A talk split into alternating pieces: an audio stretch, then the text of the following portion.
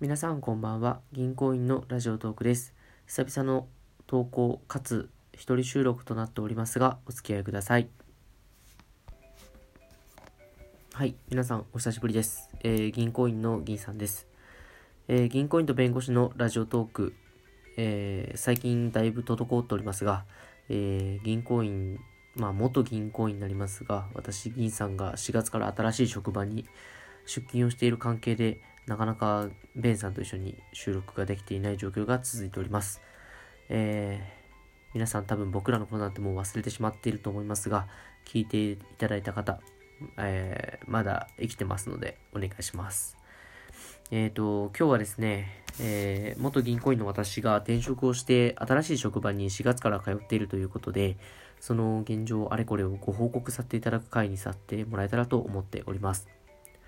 えーまず私が4月から入っている会社なんですが、えー、と業界でいうとコンサルティング会社と言われるところになりまして、まあ、前回の銀行員から比べるとだいぶ不透明な、まあ、業界にチャレンジをしているというのが現状です。で、まあ、コンサルティング会社ってなんか聞こえはかっこいいんですけど要は御用聞きっていうところがサービスの基本になります。えー、と困ってるお客さんに対して、えー、とうちの商品を使えばこういう解決ができますよっていう形の提案をしてお客さんがじゃあそれでお願いしますって言ったらまあそれでそのサービスを提供するっていう形なのでうーん、まあ、コンサルコンサルってかっこよく言う人は多いですけどうん。まあ営業上がりの自分から言わせてもらえればちょっと営業の少しこうまあ枝葉がついたようなものかなっていう印象を受けている今日この頃です。えーただまあその銀行からコンサルに業界が変わるとですねすごいこう人種が変わるんですよねまずそこにここ10日ぐらい経つんですけどすごいこうカルチャーショックじゃないですけど人種の違いに驚いていましてうん僕転職組で入ったんですけどあのあ実はあの先週誕生日を迎えましてあの早々と29歳になっておるんですけどもあの29っていうのがちょっと真ん中より上ぐらいなんですよね転職市場。まあうちの会社に限って言えばうちの会社に入ってくる社員の中では入ってくる時点で中堅みたいな形になっていてなので同期も何人かいるんですけどみんな年下が多いんですよね。であの1年前に入りました2年前に入りましたみたいな後輩まあ先輩のような後輩というか年下の先輩もいるんですけどそういう人たちに共通して思うことがみんなねほんと言語化が上手なんですよね。うん。言語化が上手っていう言葉は耳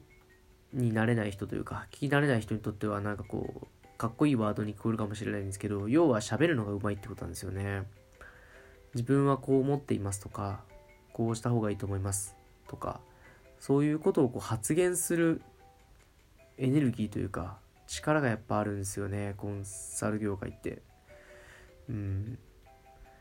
僕銀行上がりなんで銀行ってうん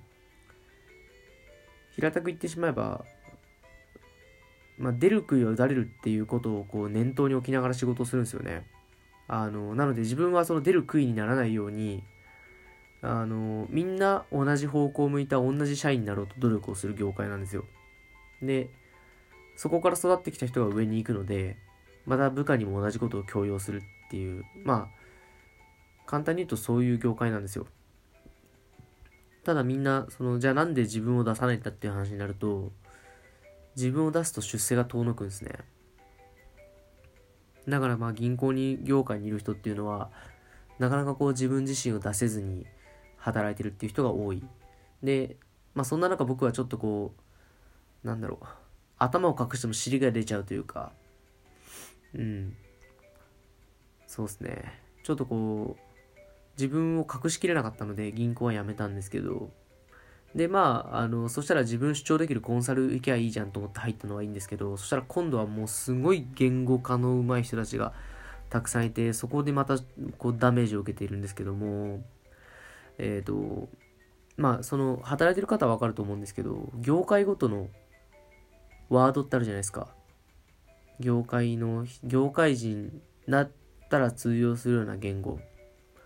で、まあそれはこうアルファベット3文字とかでやたら表しがちなんですけど、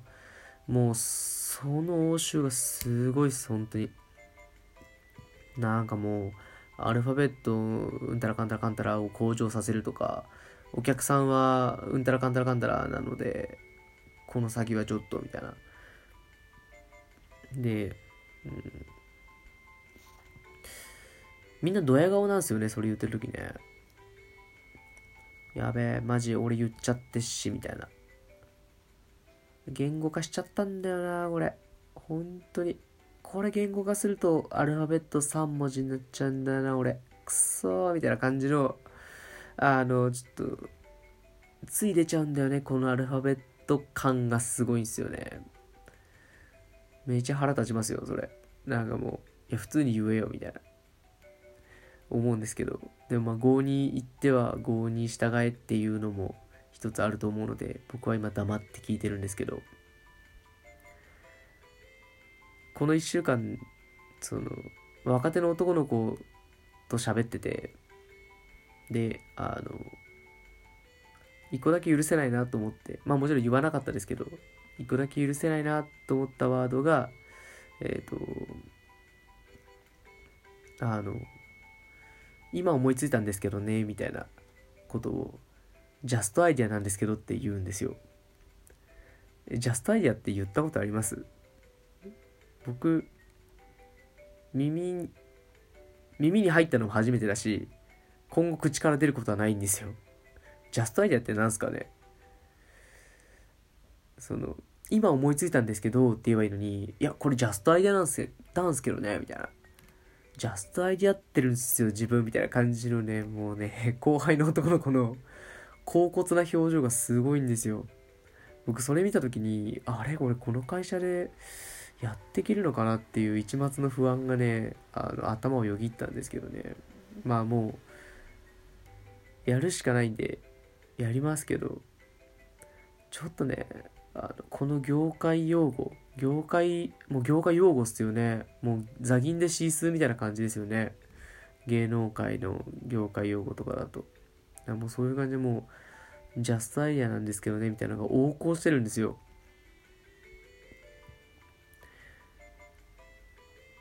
皆さんも本当にね、コンサル業界、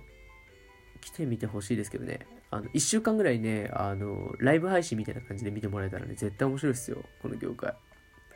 あの、半分ぐらいは、本当にめちゃくちゃ仕事ができるスーパーマンなんですよ。それって銀行に銀行の社員のスーパーマンの割合よりもはるかに多い2分の1ぐらいやばい人なんまあやばくやばい仕事ができる人なんですけどもう半分ぐらいはなんかもうコンサルタントっていうのを演じてる劇団員みたいな感じのまあ大したことない人が多分多いんだろうなっていうところですかね、うん、まあ僕のそのほんのちょっといた印象ですけどあの大したことない人ほどあの、それっぽいセリフを使うんですよね。僕はどういうコンサルタントになるんですかね。うん。なっていきたいかっていうことですよね。でもそういうそのジャストアイデアの後輩とか聞いた時は本当に、あ、やばい、こんな言語学んでる間にマジで勉強しないといかんなと思って、その夜は3時ぐらいまで勉強しましたけどね。うん、まあ刺激が多い業界であるっていうことはまあ間違いはないですね今この就職活動されてる方とかもねいらっしゃると思うんですよあの最近電車とか乗っててもリクルートスーツ着てる人いっぱい見るんであの4月入社じゃないだろうなぐらいのこう就職活動頑張ってんだろうなぐらいの人もなんか見受けられるんですけどねあの例えばこう先輩社員との座談会とかあると思うんですよ。先輩社員の雰囲気を知ろうみたいな会をね、あの、企業が設けることはあるんですよ。その就職活動をしてる、あの、学生に対して。あの、そこの印象ってそのまま会社の印象なんで気をつけてくださいね。あの、その先輩喋っててやべえなと思ったら会社の人ほぼ全員やばいんで、そこをちょっと、あの、皆さん、あの就職活動されてる方、ぜひ念頭に置いていただいて、就職活動に邁進していただければと思います。そして、コンサル業界に転職を考えているあなた、あの、ジャストアイディアに耐えられるんだったら、ぜひ、あの、転職活動してください。あの、仕事自体は楽しいですよ。あの、